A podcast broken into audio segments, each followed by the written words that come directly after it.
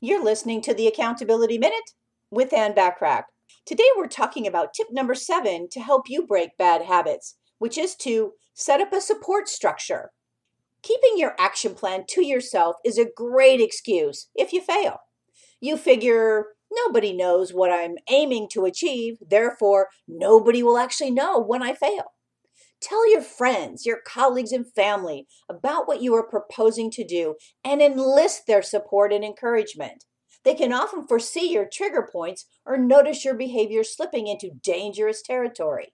Their feedback may not always be welcome, but their support will keep you accountable. And we all could use a little accountability in our life in some area. At least that's my belief.